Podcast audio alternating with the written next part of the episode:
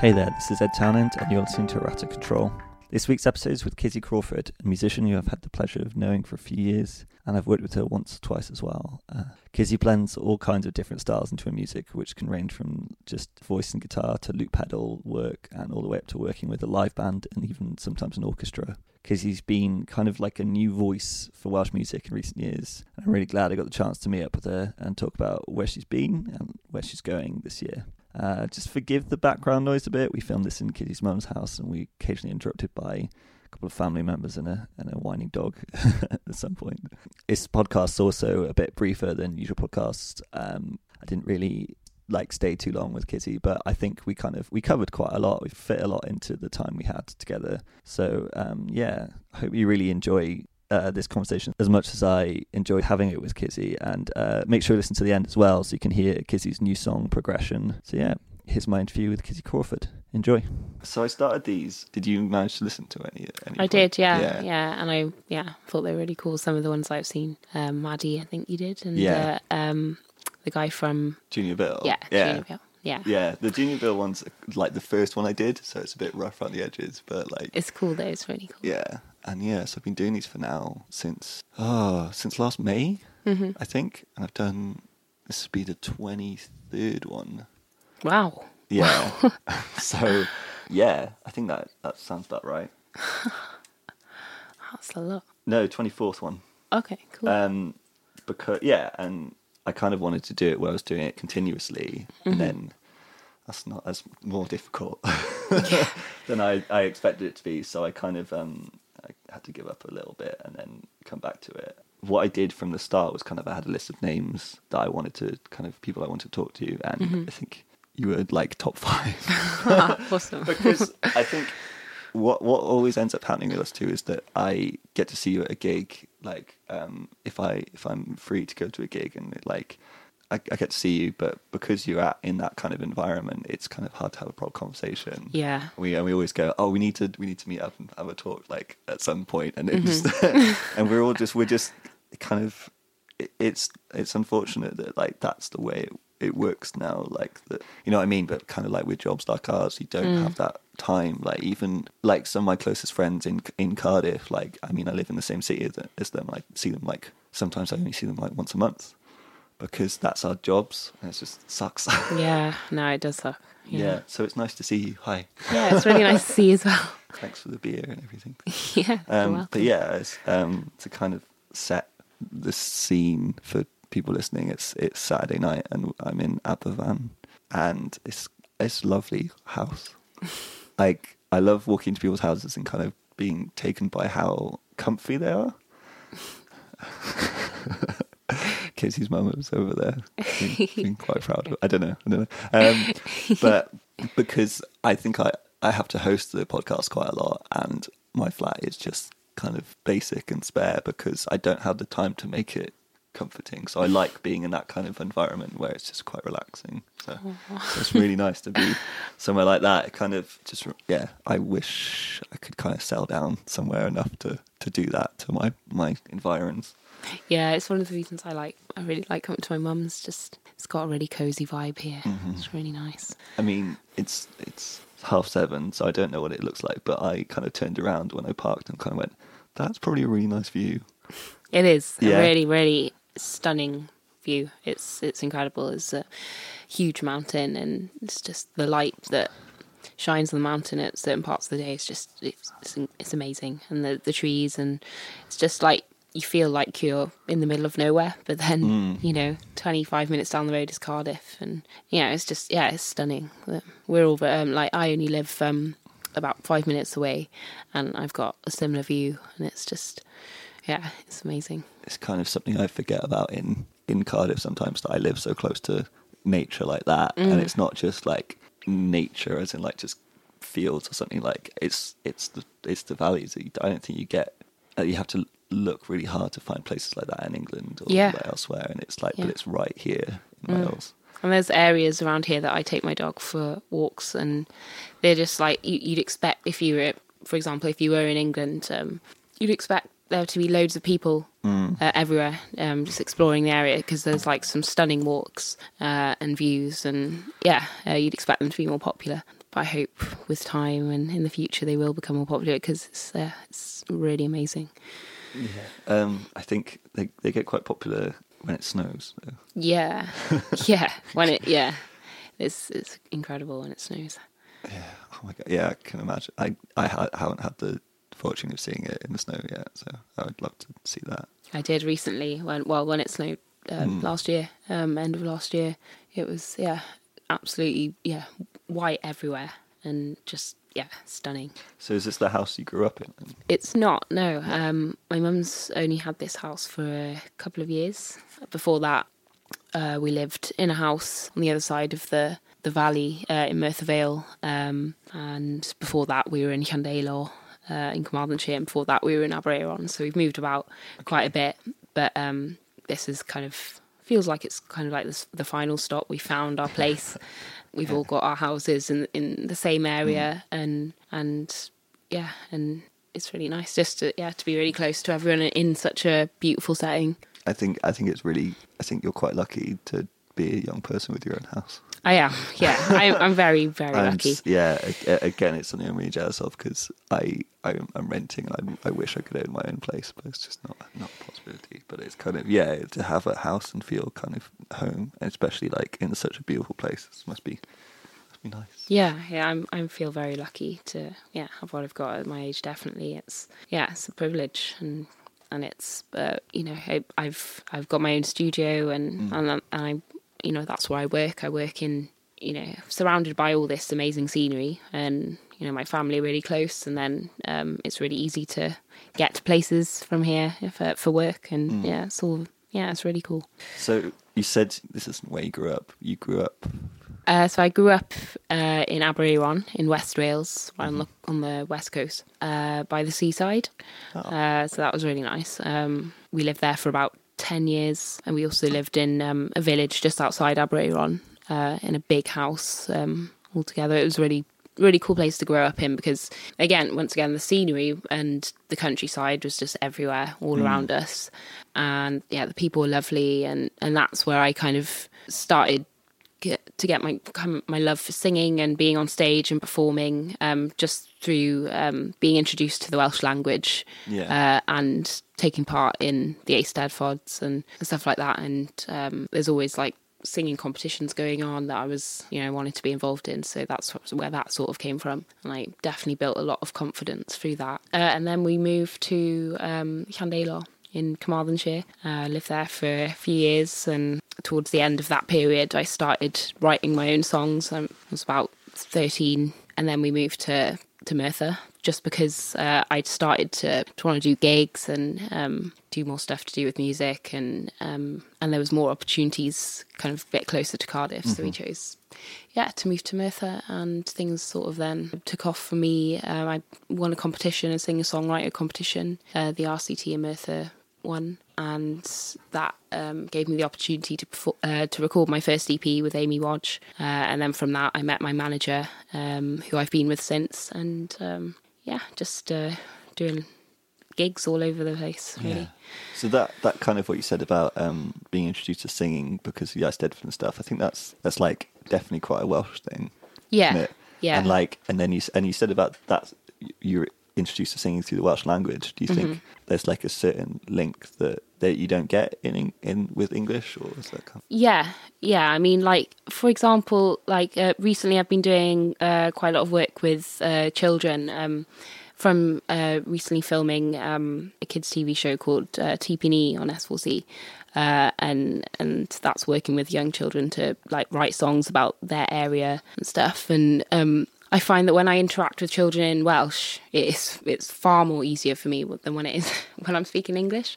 I feel way more comfortable, and I think that does come from. And I'm, I'm really natural with children as well. I feel like I can sort of become a child, child again. You know, sort of. Um, it's very comfortable for me, uh, and it's sort of like that's how it was for me in school. You know, um, talking through the Welsh language to my friends. It was it was yeah, it came more naturally to me. Uh, it was a way that it was something that I used to to fit in because I was I felt like the odd one out quite a lot, uh, but I had the Welsh language there uh, to help me feel like I was a part of of everything. Uh, so and when I'm yeah when I'm writing songs, I always I, I'm always at currently, um, any song I write, I'll translate it into Welsh or into English, uh, depending on what language I've written it in. Um, and I always really, really enjoy the process of writing in Welsh um, or translating into Welsh, just because it's such a beautiful language, and the the way that I can express myself in the Welsh language, uh, it is just a really it's a, it's a really nice thing for me. Basically, it's something I really enjoy. It's and it's it's interesting that you like that you talk about that kind of the way you've translated stuff both from both ways. Mm-hmm. Like you you don't necessarily write in one language, you write in both. Yeah. Um, because uh, you can kind of hear it in some of your songs where um, I'm trying to think of what, what song it is now. The uh. Uh-huh. So did you write that in Welsh first? Uh, that one I, I wrote bilingually. Um, so I, I wrote the first verse uh, uh, in English first, and then I wrote the uh, the chorus. Um, but I sort of was, I was getting ideas, but when I was thinking about what I wanted the, the song to be about and the lyrics, um, I was getting ideas in both English and Welsh, like ideas for, for lines in both languages. So that was yeah, it, it was the it was the two at the same time in, with that particular one. It's interesting because uh, a couple of times now that I quite like hearing either songs from people who where English isn't their native language, Mm-hmm. which is kind of not not really true for you, but um, where they're kind of coming up with uh, lyrics in English because, or in fact, um, when you like read the translations, because they kind of they write in a much different way to say an English person or an American person Yeah. because it, it seems to me it seems quite um without guards without like um pretense or kind of they're they're, they're less embarrassed to write what they what they're actually feeling and it's like it's not really as wra- wrapped up in metaphor or if it is metaphors they're kind of quite interesting metaphors Yep. and that's what i found with your lyrics is that the the way you kind of wrote that song like it's one of my favorite songs of yours because it's you. like the lyrics are really interesting to me and kind of um especially that first verse like i love eating i hate the effect uh and i love the web but i hate where it gets me and it's like i just i just thought that that that's why i was asking if it was if you wrote it in english or in welsh because to me i thought maybe you wrote it those are the lyrics used because it sounded good in welsh mm-hmm. but in fact it's the opposite you just wrote it because that's how you felt and that's kind of like that's I really like that kind of brave songwriting because I feel so much now that like lyrics can kind of just be shrouded in metaphor because people don't want to actually like say how they truly feel. Yeah. And I just like that's the music I engage with is stuff that kind of is very kind of honest. So yeah, I just want to say Thank that. Thank you so much. that is like so nice to hear. Like, really, really nice. I'm so glad that to yeah, hear and, that. and that song as well that uh, is about. Um, so you kind of explain it when you when you sing it live. It's about um, a pond skater Mm-hmm. and how you just feel like you're kind of going through life like a pond skater. Which I it's, again great, amazing metaphor. Thank you.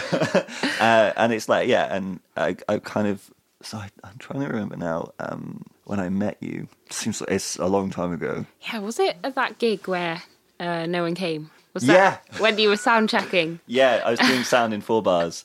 It wasn't the fact that no one came; it was because it was an 18 plus gig. Ah, yes. And, it's- it's I always- brought some friends, and they weren't allowed in because Yeah, they were and- under eighteen. Yeah, it was. Yeah, it was in four bars, which is like Yeah. no longer a thing. And that was even before you started doing the looping stuff. And yeah, I remember that and kind of going, "Wow, like this is great. This is great." And then I saw you a couple of weeks later, and you, I think maybe you'd been doing it before. Like I don't know, but it, to me, it felt like you'd in a couple of weeks you'd learned how to use a loop pedal.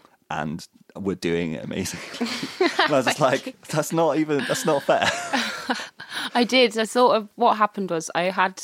Uh, I think it was quite not long after that gig. I had a competition where, uh, yeah, uh, to write a song, but to perform a song and, and then win a prize, basically. Uh, and there was like maybe three, four other contestants um, for to get this two hundred or five hundred pound first prize. Um, and I really wanted to get it because I think I'd I'd recently done the other competition, the singer songwriter one, and and then this one had came up, and I just yeah I wanted to win again.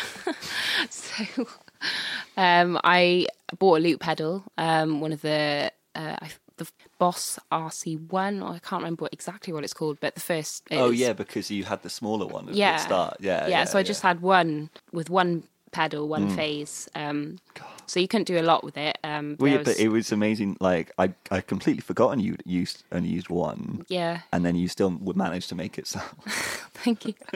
but I, I basically I practiced so much. The day it came through the post, I was just like on it uh, and trying to work it out. And how can I use this to create a fuller sound uh, for this competition uh, so I can win it?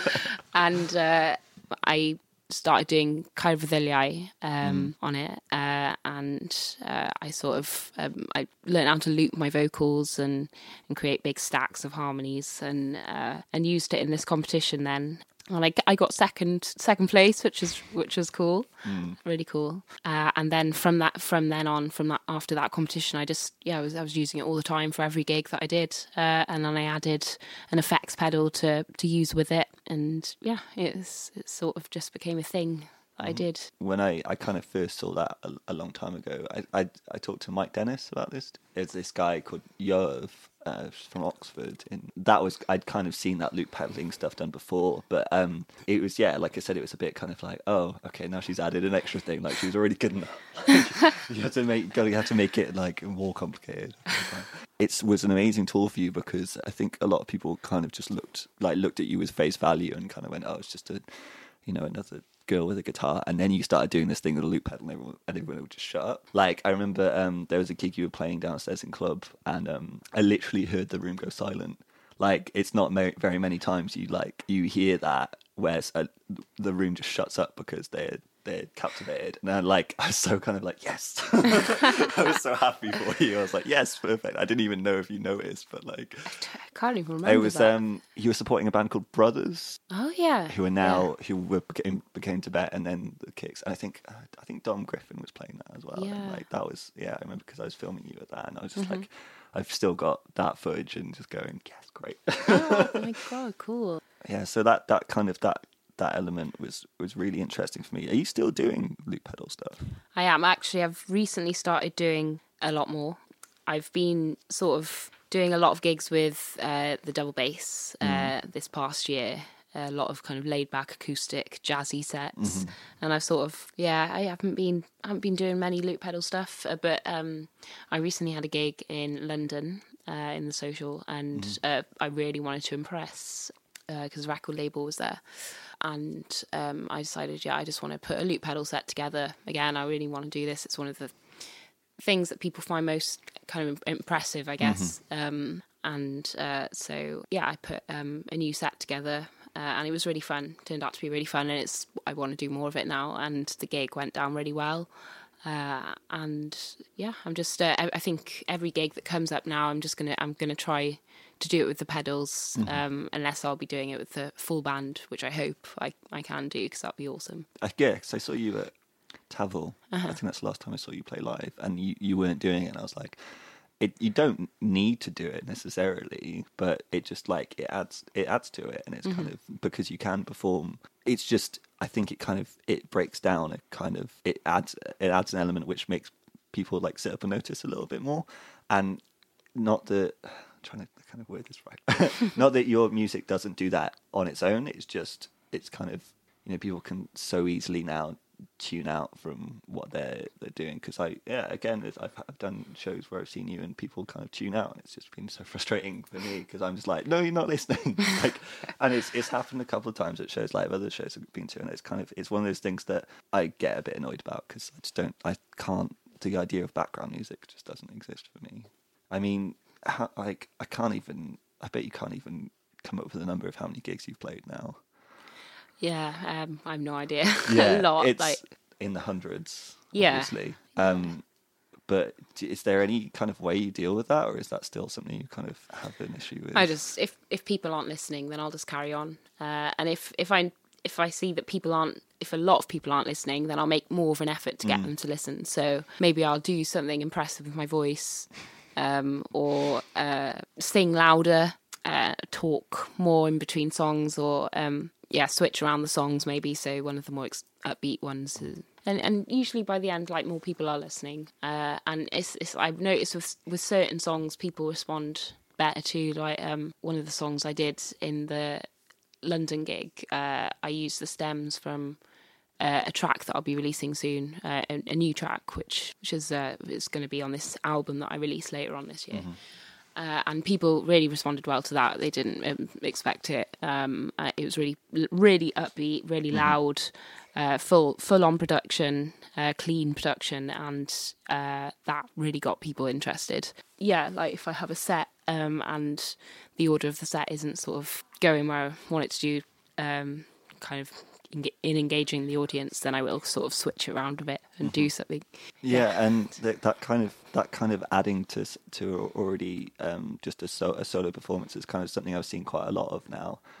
Which you know, in some ways I like really enjoy it because I'm I'm all about making music more complex. I love it, uh, but then having it broken down to the simplest parts often is I really enjoy that. That's why I like filming these things as as kind of plainly as possible. Like when I do the sessions, um, because when you break down a song to its just bare minimum, that it should be as strong. And I, I do think that is the case, but you're right, you kind of need to capture people's attention a bit. more. Yeah, yeah, especially when you're up and coming.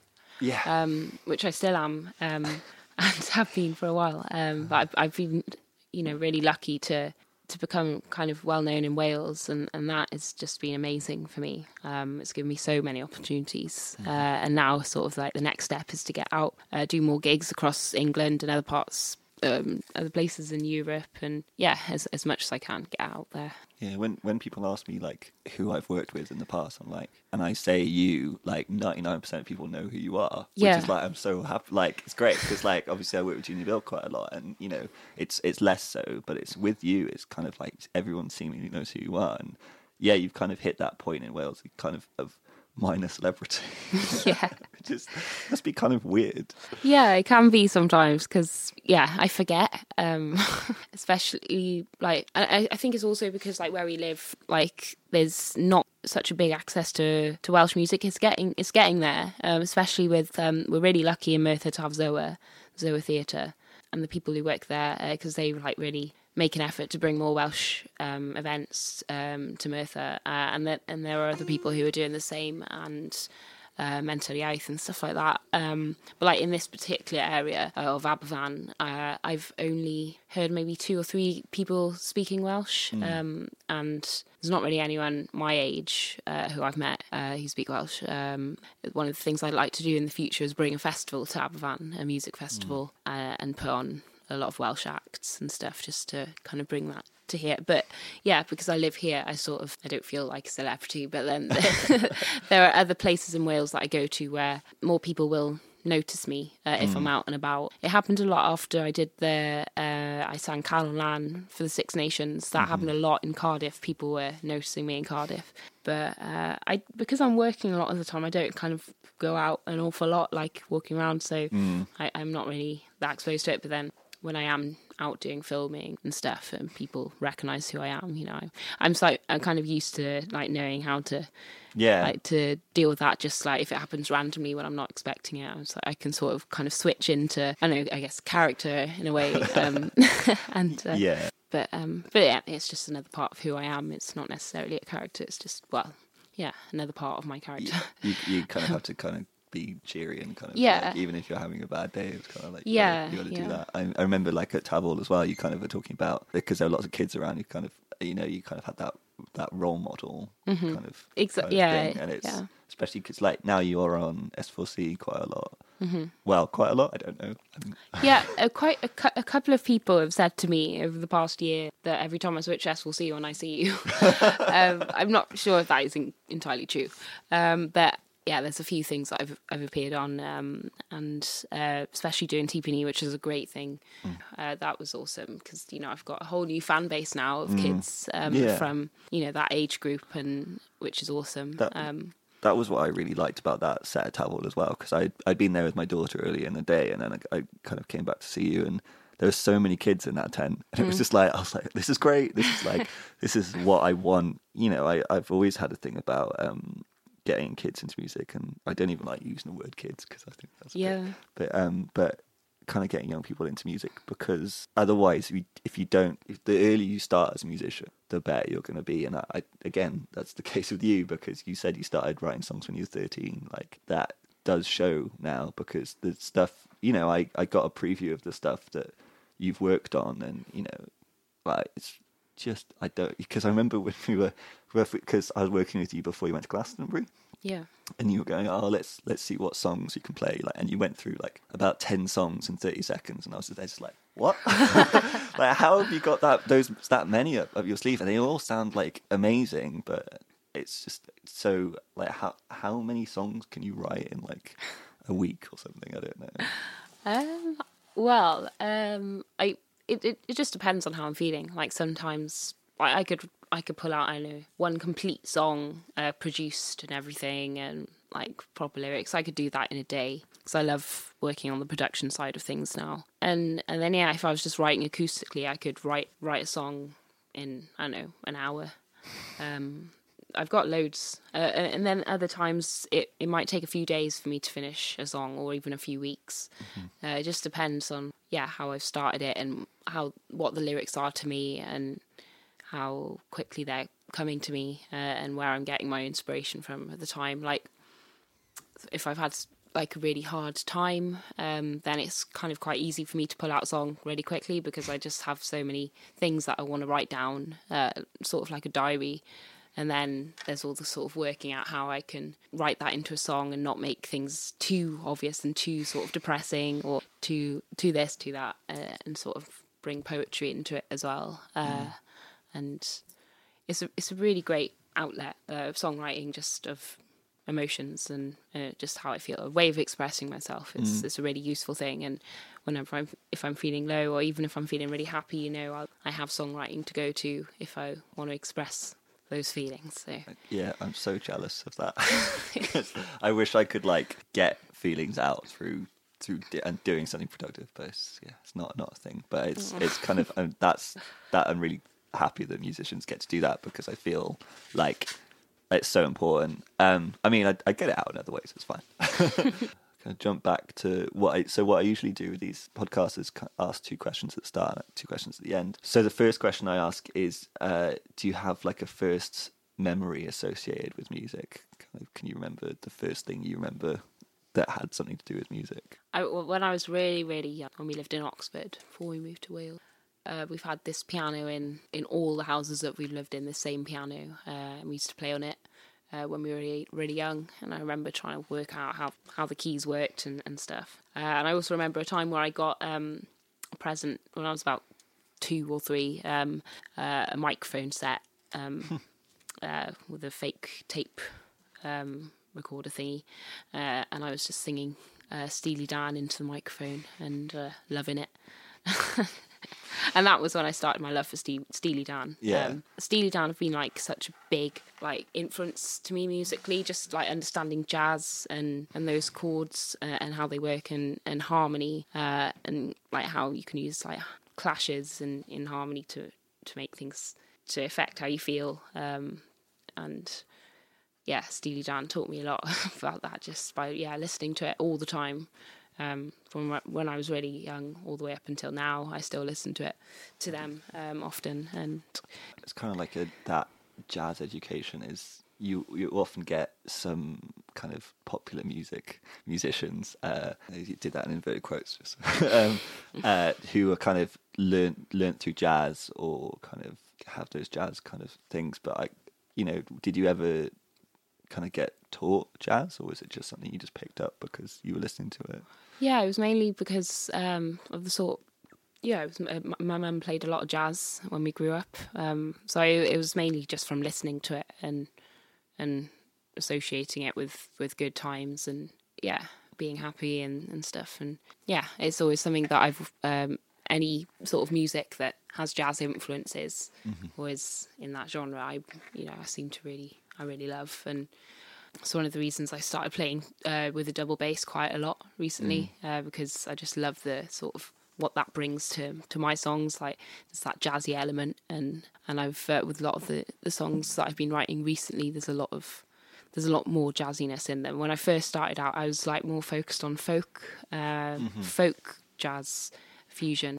But I've sort of slightly just drifted away from the folk for a bit. Um, now it's not something that I've left behind completely because I still every now and then I'll get an idea for a song and it turns out to be really folky. Um, and and when I say folky, I mean like Nick Drake, Joni Mitchell, sort of those sort of vibes. But yeah, like re- more recently, I've been sort of trying to fuse soul, R and B, uh, jazz, um, and then yeah, f- together, uh, and uh, and then bringing the folkiness through my lyrics, I guess, um, using metaphor and poetry and and stuff like that, and traditional ways of writing, and how how I can sort of make those two things work. Yeah, because I. 'cause I think that yeah, the difference between folk and jazz is like they're almost opposites because with jazz it's about un- unconventional unconventionality and Yeah. unpredictability, and with folk it's about tradition. Mm-hmm. So it's quite interesting to fuse those two things. And I think yeah, it, it comes across uh, because you kind of yeah, like I said, you you. you uh, someone might walk into a room and see you play, and they don't they don't expect the kind of unconventionality of it, like the way you kind of structure a chord so it's not perfect or like not not what you were expecting. And Yeah. that's kind of another element I really liked about your music when I first heard it because I was like, oh, this isn't just four chords and and lyrics, like Yeah, yeah, and you know, there's. I also don't think there's anything wrong with that. I think some of my favorite music comes from uh, people who are just so simple about their music. But then, you know, it depends what kind of mood you're in. Like, Yeah, it does, and and I've noticed more recently as well because I uh, all, all all the time I've been songwriting from when I was uh, after my first year of song, songwriting. I sort of wanted to do more experimental things, um, and so I've always sort of tried to stay away from the basic chords. Um, and four chord, chord progressions, uh, just because I, I want to be different and I don't want to do what you know everyone else does. But then, like more recently, I've been listening to music where it does only consist of like four chords or even just one chord, and just like appreciating that and, and and realizing that you know you can do some really awesome things with like basic Yeah. structures and chords and I mean, have, yeah yeah, it's like the simplicity of it. It's like it it it comes across quite out well. Like Yeah. uh, it's to do and like looping as well. You can kind of because you, when you loop, you kind of have that consistency. It's Yeah. like you can't always you can't stray away when you when you loop. Mm-hmm. Um, someone I I go on about these podcasts all the time, but it's I, I can't help it because uh, someone I really like now who uses loop pedals almost to an effect where it, you're not conscious that she's doing it um, is an artist called Julien Baker okay and um, uh, yeah, and I I found her record year before last, and then couldn't stop playing it for six weeks. Um, and every time, yeah, every I've seen her twice now in London. And I cried all the way through both times. but it's, it's but it's just such like heartfelt. No, that's such a crap word to use. Uh, it's it's it's just like really kind of emotional and kind of really hits you. Um, and but it's very simple.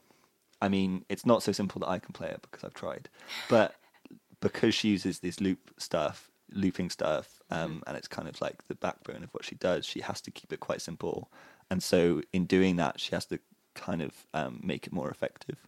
right And I think that that that kind of I think that's something to you know people should look at as as kind of quite clever. But again, you know, it's just it's just as clever as being unconventional as well. So I think the kind of having the two things kind of yeah I got I need to check her out um, she sounds awesome Yeah, she yeah, she is.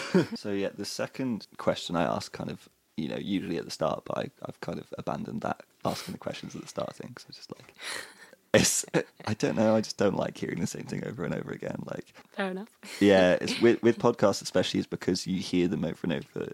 I listen to quite a few, and you they repeat the same stuff, but it's because some people might come in and not necessarily um, have heard the rest of them, so they kind of have to do it. But yeah um, so the second question I ask is, do you remember the first record you kind of chose to have? So not necessarily bought or was not necessarily given to you, but like the first one you like, I want that record, and it was kind of your own choice. I think the first one that comes to mind when you ask that question is uh, Omar. There's uh, this is not a love song, uh, and it's um, yeah, one of my all-time favorite albums, uh, and it's one that I've listened to on repeat ever since I was like I don't know, seven or eight. Um, and I still listen. I still have the same copy and listen to it all the time. Um, and yeah, it's it's one that I never get bored to listening ever. Like there's albums that you can listen to over and over, and then eventually you'll get tired of listening to it. But with this one, I can just I can listen to it every day and not get tired of it. Uh, and it's been a big part of like uh, I've copied like some of the ways that he uses his voice just without not, not even realizing. Mm. Um, I tend to do that with the sort of music that I listen to. Yeah, I just like well, it's influence, isn't it? Uh, I'm I'm a huge fan of his work and just the way he sings and uses his voice and produces and the way he writes his songs. Uh, there's a few where he's used metaphor and and uh, when I realised that because when I first started writing, uh, I was obviously doing um, a lot of kind of Welsh music inspired um, songs, uh, kind of folky and uh, acoustic and. Um, really focusing on um, bringing like Welsh poetry into things. And I was I was listening to a lot of Joni Mitchell as well. Uh, but then I, I, was at the same time still listening to Omar and Steely Dan and stuff like that. But I was more focused on like writing songs and thinking that me writing songs um, it came from it just came from the folk side of things, and I hadn't kind of introduced the jazz element to anything yet. Um, but then I yeah I started listening to the um, one I know summer. I was listening to that album quite a lot Omar, uh, and uh, I just yeah I just decided right I want to write music like this. I want to be producing stuff that sounds you know that fits into this same sort of category, uh, and um, yeah uh, whenever I'm kind of if I if I ever have sort of like a a creative block or mm. something or just feel like oh, I'm I'm not this isn't going anywhere. I'll listen to one of his songs. So yeah, yeah, my first first album that I was really interested in was that one, um, Omar. This is not a love song. Where did that? Where did you find that? Then do you remember? Uh, my mum gave it to me. Oh. Uh, it was hers, I believe, and uh, yeah, I've had it ever since.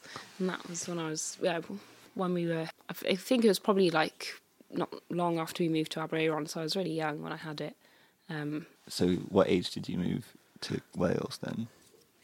Um, I was three. Okay. Um, yeah, when we moved, and I so I started school right on time. Yeah. Um, yeah, and uh, we so we've always yeah we've been here ever since. Never thought like we felt like we wanted to go back. Just it's, it's home. It's home, mm-hmm. and I feel like I'm a Welsh woman, and yeah, you know, like it. I have very I do have memories of living uh, in Oxford, but uh, they're quite faint, and I don't have many. Um, I've been, we've been back a few times because my dad used to live there, but um, I don't really feel. I, I do feel an attachment to it because I was born there, so I'll always have that. But um, I, where I really feel at home is here uh, in Wales, and more recently in in Merthyr area mm-hmm. in the valleys. Where so, but that and you were saying um, that getting in touch with the Welsh language made you feel like you were more more Welsh. Like obviously, that, that goes without saying. But like, um, I think particularly uh, again I have to dance around my words here, particularly given your background. Like, I think it kind of it makes a lot of sense to kind of.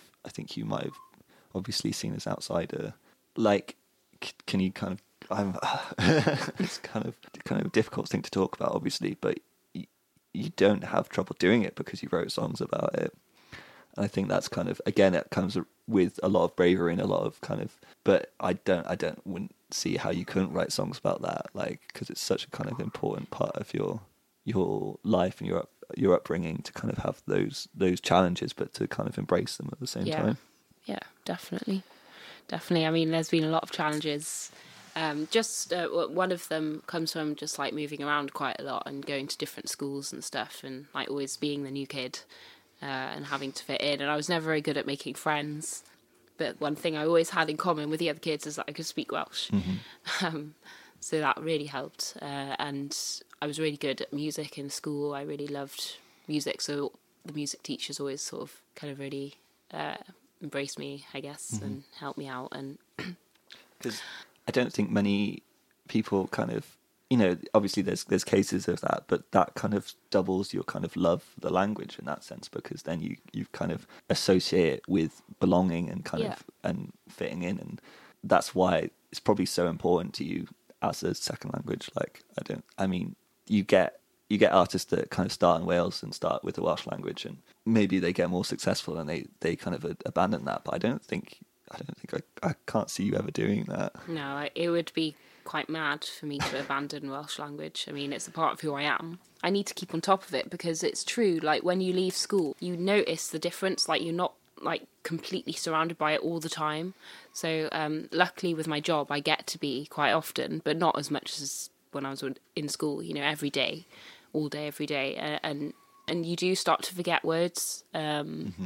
and uh, I, because it is it's a difficult language to learn anyway, as it is. And I was doing Welsh A level, and I was still like learning new things every mm. lesson, like about the Welsh language I didn't know before, like just about the rules of how you use the language, stuff that I didn't know. Only, yeah, I've only found out when I was doing my A levels. So, and so yeah, I need to like I I make sure that I speak it when I can at home, and um, that I'm doing work where which involves me speaking it, and that I'm keeping on top of my writing my Welsh music. Um, mm. It's it's really important to keep on top of it because like I've met I've I had friends that I was in school with that you know have already like got to a point where they don't speak it anymore mm. at all, and you know they they've forgotten a lot about it, and and it's it's sad and it's important to keep it alive, you know, because it's um it I think more people are starting to speak it though and respect mm-hmm. it and which is great. And and I hope that I can help with that just by, you know, produ- writing Welsh music and Yeah, definitely. And, um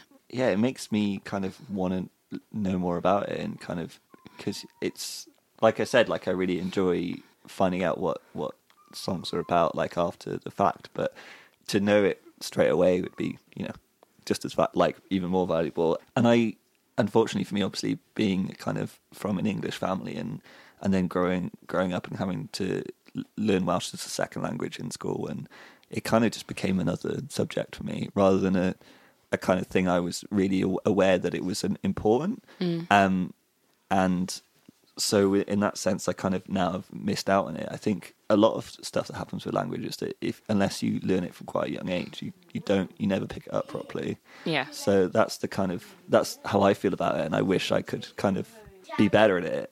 Like, um, and I still kind of try and try and embrace it as much as I can and learn a bit as much as, as I can. But you know, kind of having the time to do that and the kind of the brain capacity to do that is kind of difficult. So it, it is hard. Yeah, yeah. It, it is really hard. Um, like yeah, I've just got to make sure that um, yeah, I keep listening to new Welsh things and um, just so I can yeah because like it's it's when you're not in school as well like i do i've there's been occasions where i've had doubts about like how good my welsh is and mm and I get worried that people think I'm a loner because of how I look, and maybe sometimes because I don't speak with a lot of confidence all the time. When I, I it's my own worries. I don't know how mm, true they are, but yeah, um, yeah. but yeah, when you haven't been in school talking Welsh, you do start to like worry: Am I speaking enough? Do I know enough? Like, am mm. I keeping on top of it? Yeah, I'm yeah really keen not to lose that. Uh, so yeah, I try to surround myself with people who speak it as as, mm. as often as I can. It's it's always interesting when I talk to um, my friends who who English is their second language, and they they kind of they will apologize or like um, say that they, they're not very good at English. And I'm like, no, you don't. Like, you are. Shush. like, yeah. Um, they, but they explained to me as well recently that because they learned it from such a young age, it's like it's not like me learning uh, another language or something. Mm. But but to kind of, I think the the other thing is that you you kind of do have a hold on it because you create poetry with it. I think yeah. that is, you know, no one can ever tell you you can't speak Welsh because. And it, you... yeah, exactly. And it is like Welsh and English were my both of them were my first languages because like when I was just starting to speak English, I was learning Welsh in school at the same time. I sort of um, I learnt them at the same time. That both languages really. Um, I guess I have. Uh, you know, there are occasions where I'm more confident in English just because my family are English and mm. we you know, they were an uh, English speaking family home. Um, but uh, but then there are occasions when I'm writing songs where I find it easier to write in Welsh because just I mean that particular verse or something it makes more sense. But the things that I want to express they're coming out easier in Welsh. So you know it's um it's, it's yeah. yeah. I think just this the kind of the way Welsh is and the, the, the syntax of Welsh makes it easier for it to be poetic. Mm, yeah. I've, I've found that because um, there's a lot of kind of you can move into words a lot with a lot more grace yeah. in Welsh than you can in English because it, it's because it's I don't know it's there's some language scholar could tell me why mm. why but um is there's a lot of kind of stops in English, whereas in Welsh it can kind of be very smooth. So I think yeah. that, that that helps as well. Mm-hmm.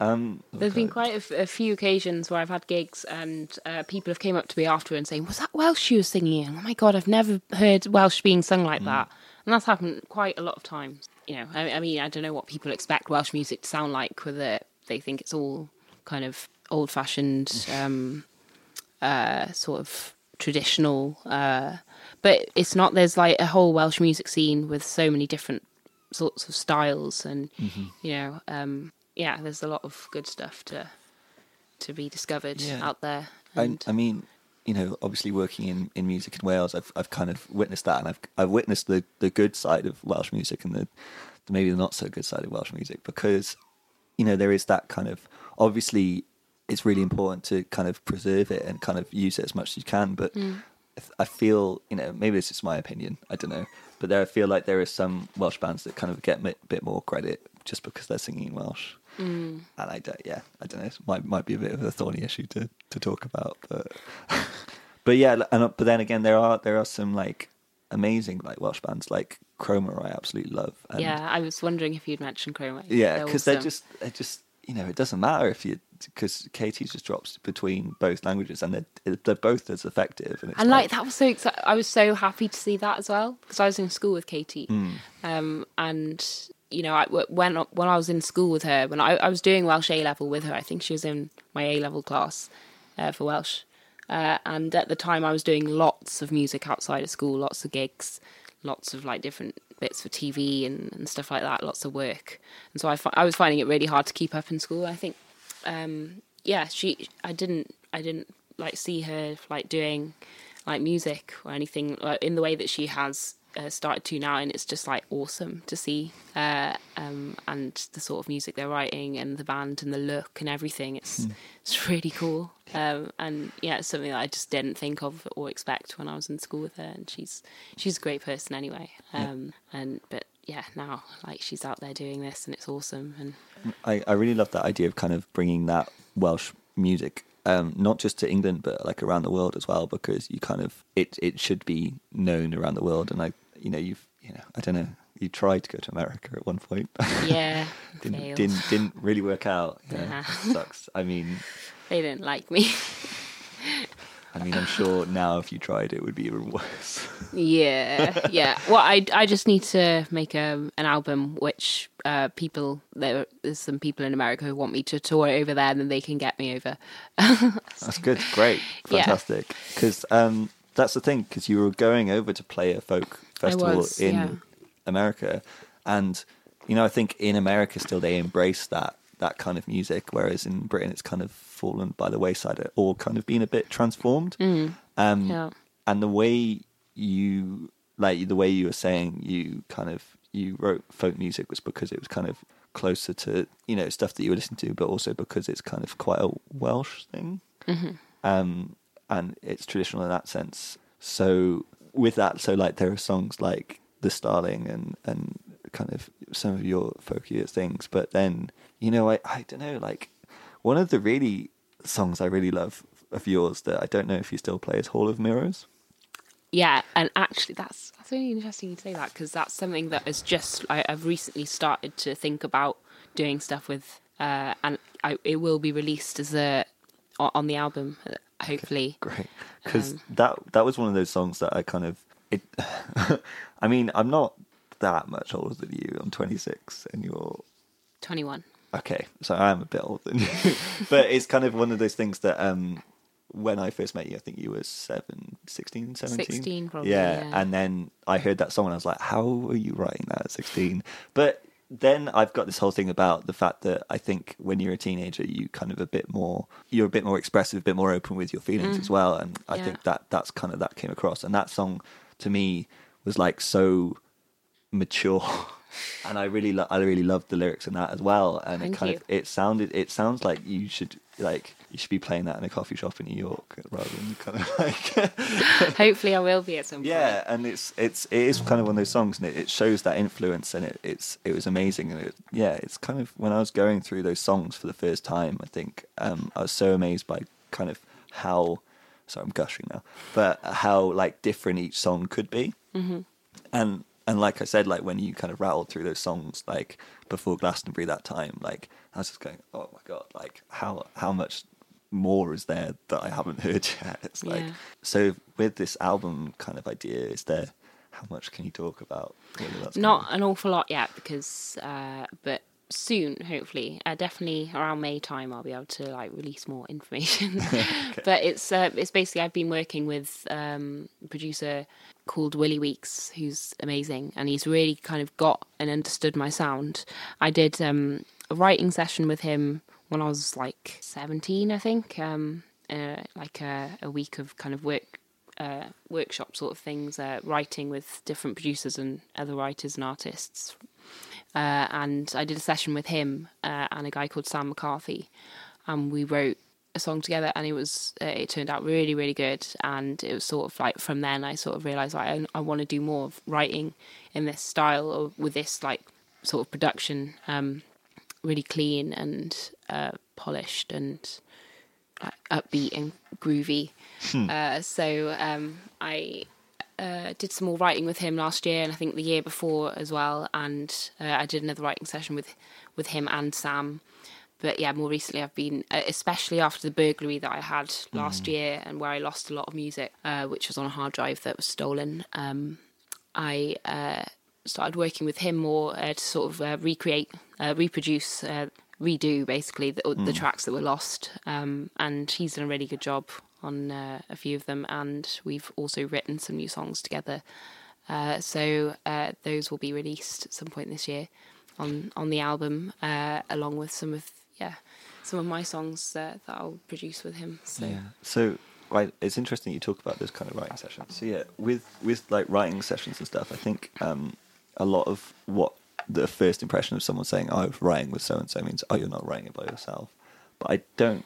I have learned that that's not the case. I think that's quite a close-minded thing because you you learn from someone else when you write with them. yeah. I think that's really important. So can you kind of describe how you would go into one of those sessions? Because I think it's really Um, interesting. well, with him, uh, it's uh, like the, it's more like a co-production um, uh, of like bringing the music together, and then I'll come up with the lyrics uh, myself.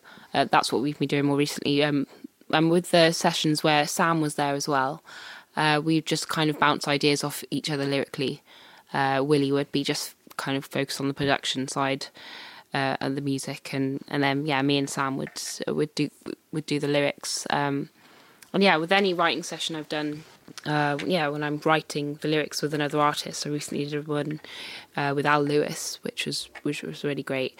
Uh, some some of them have been difficult. Uh, some of the wri- writing sessions I've done, and others have been really easy.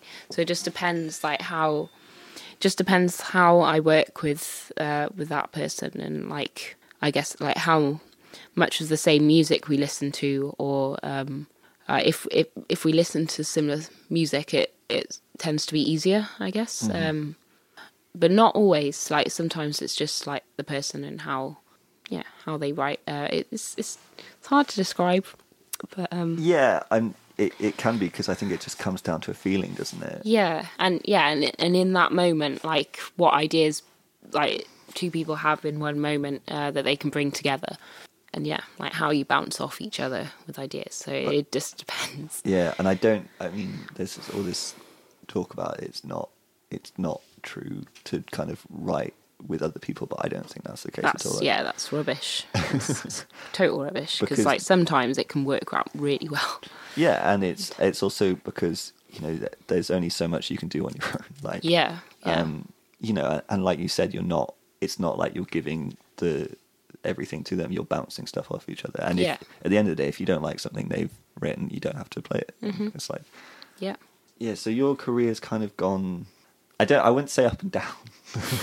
it's just. It's kind of eb- ebbed and flowed. I think Yeah. that's a better way of saying. There's it. been really busy occasions and other times where not so much has been going on. Yeah, and I, I think that's kind of, you know, it's as someone who wants you to be successful, it can be quite frustrating. But I also I understand it because there's it's not an easy process to kind of maintain a life where you are being creative all the time, and I, I know that because I've done it. Um, Yeah, uh, so it, it does make sense and to kind of put your all into something and then it not maybe not work out the way you're hoping it would can kind of lead to those situations but are you kind of now in a place where you are moving forward yeah, yeah. There's been some occasion, uh, some times over the past couple of years where like I don't know. Like last year, I did uh, an acting job. Um, I had an acting job uh, for a drama called Keeping Faith Un Bore Mercher. Uh, it was filmed in Welsh and English, uh, so I was doing like a lot of acting last year, which is new for me. So that sort of took me away from the music a bit uh, for for a period of time, and then yeah, there's been times where I've kind of there was an occasion where I wanted to go to to BIMM, um, and I decided not to in the end. But that was sort of uh, over a period of time, over a year. Um, I was kind of wondering, oh, do I need to go to college? Like, should I? Is this the right time? And and then yeah, I decided against it in the end because I just wanted to, uh, and yeah, to do music. Uh, and and then I've yeah I've been doing bits of TV work and, and now I think like this year is like my year to um I really want to release an album uh, and uh, I've released like two EPs so far um and I, it's like um there's more that there's so, I've got so many songs uh, just waiting to be released uh, that they're all ready to go and yeah I just want to share them with everyone. So I'm like now this year um uh, I'm I'm with a, a label now, um, and uh, they're going to help me release this album, and we'll just see where it, how it goes uh, and what sort of response we get, and uh, if it's good, then hopefully I'll get a lot more gigs in other areas uh, of the world and be doing like lots of touring, and that, kind of that's the dream really. It's Yeah. where it's what I've been working towards ever since I started, is you know getting to that point. point, and I'm just hoping that this is my year. So Yeah, I hope so too. Cool. Um, so I start off with two questions, or I kind of kind of start off with two questions, but then I, I finish with two questions as well. So the first of those is what's something you've been listening to uh, quite a lot recently, and it doesn't have to be something that's been released recently, but like something you've kind of just been listening to over and over again lately. Um, recently, I've been listening to Thundercat's new album, Drunk. Uh, I think that's what it's called. Yeah, you weren't Yeah. drunk whilst you were listening to it. Uh, and yeah, it's incredible. I'm like just in love with it, and just him. I I only discovered him um, like September. Um, no, not even September. Like November last year, maybe. Uh, and I can't believe that I hadn't heard of him before. Uh, and yeah, I've just became really obsessed with his music and that album. So yeah, I've listened to a lot of him, uh, and I've been listening to a lot of Kendrick Lamar as well. I'm Uh, going to see him in two weeks. That's amazing. I know. I'm so excited. Wow. well, that's the thing, isn't it? It's because um, he worked Thundercat and Kendrick Lamar worked together. I think on the last two albums. Mm-hmm. Yeah. Um, so he's kind of been getting building that profile, and I think he worked with Childish Gambino as well. Yeah, and him, he's another guy who I've just started listening to. Who's crazy. Mm-hmm. when yeah, when Awaken So My Love came out, I was like, "He's gonna love this." Yeah, yeah. I just thought because it's just so kind of, it's I don't know. It just it just made me think of like what you'd be into, and I was like, yeah, great, yeah, and that is yeah, that's Yeah. what I'm into right now. Yeah, Definitely. that's such an interesting album, and um, I think he's releasing more music later this year, so I'm excited for that. Yeah, and Thundercat is kind of he's interesting because he's a bassist, Mm. and uh, you don't get many bassists to kind of strike out yeah, so it's interesting. I, I guess that does that come through in his music. I don't, I don't know. Yeah, yeah, cool. it does. Yeah, I, I was just like watching. I didn't realize at first that he was playing the bass. I thought it was an electric guitar, but then I Mm. realized like he's actually holding the the whole band together while he's singing these really complicated like like movements in voice, and and at the same time his hands are doing all this crazy stuff like as if he was playing an electric guitar, but he's actually playing bass notes as well as like fills, and uh, it's just like incredible, really impressive. Like I just love to work with him one day. Oh man, that would be amazing. yeah. Cool. And then the the final question I ask is, um, again, it's one of these things I keep repeating and kind of sick of myself hearing it, but um, it it used to be, what's your favorite record of all time? But I had so many people go, I can't answer that question. Um, is that a question you can answer? Uh, that's yeah, it's really hard actually. Yeah. I've got a few. um, but so in a, so the way I've kind of rephrased it is, it's either what album has had the most impact on your life or has had the most influence on you musically. So do you think you could? Is that too? Yeah, and again, that might be too difficult a question. it is really hard because there's quite a few. There's probably a collection of like maybe ten albums, uh, which I put, I couldn't list right now because Yeah. my memory is terrible. but um, like one again, like Omar's um, "This Is Not a Love Song" is one of them.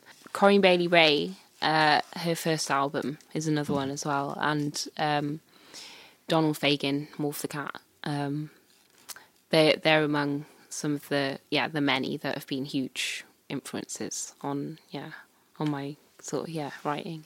Cool. All right, and I guess yeah, did want to keep it quite brief this one because I usually go on and on and on, but kind of there's a lot to talk about, and I could go off on tangents, but I I feel like to keep it quite brief, and you, you I'm really happy because you you talked a lot more than I I kind of get. Sometimes I talk to people and they um they kind of clam up a bit, but you've been great. So kind of, Thank you. I think I've got. it's really really cool to to talk about music. Yeah, I I don't think I've ever had someone finish a podcast and say I didn't enjoy that. so um, yeah, I hope it kind of helped to kind of talk things through. But um, yeah, Yeah, and no, thanks thanks for having yeah. me and everything. Thanks. No, for, thanks for coming. It's it's Yeah. a pleasure. Um, yeah, I really love doing these, and I think yeah, like I said, you kind of topped that list for a long time.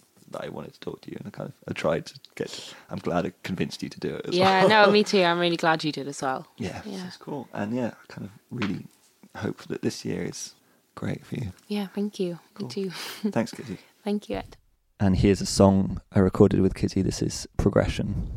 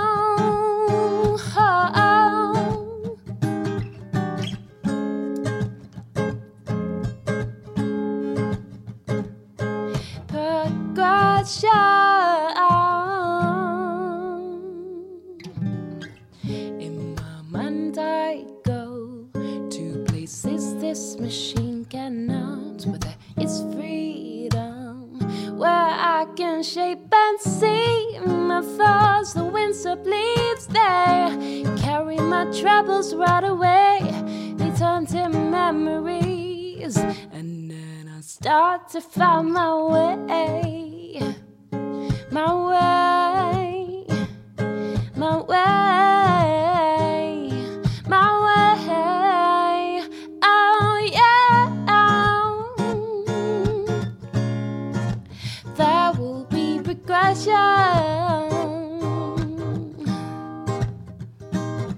In a couple of years, after all of my tears, when I'm in my face, there will be progression down the line. I'll feel alive,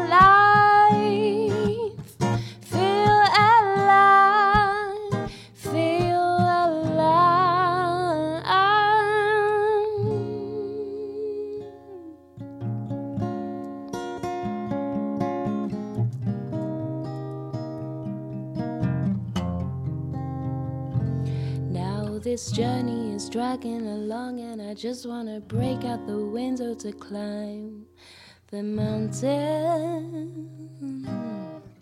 Oh, oh, oh, but I'm all tied up in string cause I feel like I'm in such an impossible situation. Yeah. Oh. Some people they tell me my age is the reason I rage about life all the time. Just get me off the line. There will be progression. In a couple of years, after all of my tears, when I'm in my face, there will be Oh,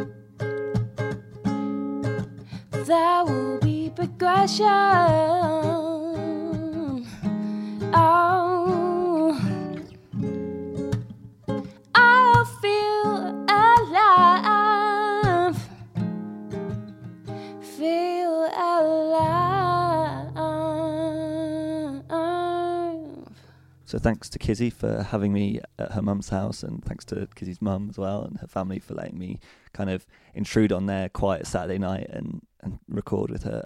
I really, really enjoyed that conversation. Listening back to it, it's really kind of I'm really excited to see what's coming next from Kizzy, especially from someone who I know is so brilliant musically. And I guess that's just yeah, it was really exciting thing to look forward to this year. Her, hearing her new album and hearing what what else she's got in in store for for 2018. I really love that song as well. Uh, there's a particular lyric in it. Like I mentioned a couple of lyrics that Kizzy's written, which I really like, and there's one in that. Uh, pe- some people say my age is the reason I rage all the time, and the way it's just delivered in the that that sentiment as well is so kind of like important to me at the moment, and like I'm really glad she managed to articulate that in such a poetic way. Something I could couldn't really convey myself. Um, I hope you enjoyed that. I, I know it's a bit briefer than usual, but um, yeah, kind of I wanted to kind of stay as as as long as was kind of acceptable rather than going on and on for ages like I usually do. Yeah, so next week's podcast is with um, DJ Jaffa. Uh, that was quite an interesting uh, one to record with him. He kind of ha- has a very probably like the longest history of someone I've talked to in one of these podcasts, and that's kind of it's really interesting. And I kind of just like let him sit down and talk with me about like all the stuff he's done and all the stuff that like he's really interested in, and and the the way he I don't know. It's just very, very interesting conversation, and that's next Wednesday, um, the twenty eighth of February. And then after that, I haven't actually got anything else. I haven't recorded anything new with anyone. I've just been very busy over the past um, couple of weeks, and for for very good reasons. And so, I, unless like something, unless I really kind of go, go to great lengths, I don't think there will be um, many podcasts straight away after um, the next episode. So it's kind of um, it's good good number to round off for a bit. Uh, doesn't mean I'm going to stop doing them completely because I've got plenty of people on my list of people I want to talk to. Um, so yeah, it's not going away. It'll just be going away for a little while, especially seeing as the Cardiff Music Awards coming up. And while I'm kind of working in between all the jobs that I do, there's that to kind of focus on as well. Yeah, so voting's just open for that. It will close on the 23rd of March, and then the uh, winners are announced on the 29th of March in Tramshed, and you can buy tickets for that as well. Performing at the Music Awards are Afro Cluster, HMS Morris, Rainbow Maniac, and Girl Talk will be doing a DJ set. And yeah, it should be a really good night. It's it's just over a month away, and uh, yeah, I'm kind of really excited to to have that event come roll around again. So if you want more information about that, just head to cardiffmusicawards.co.uk. Vote for whoever you want. Um, I'm not going to sway you anyway, and yeah, buy a ticket because they're they're cheap, and I don't know, it's just gonna be a really good night. I hope. So that's it for this week's podcast. I'll see you next week with DJ Jaffa. Thanks for listening.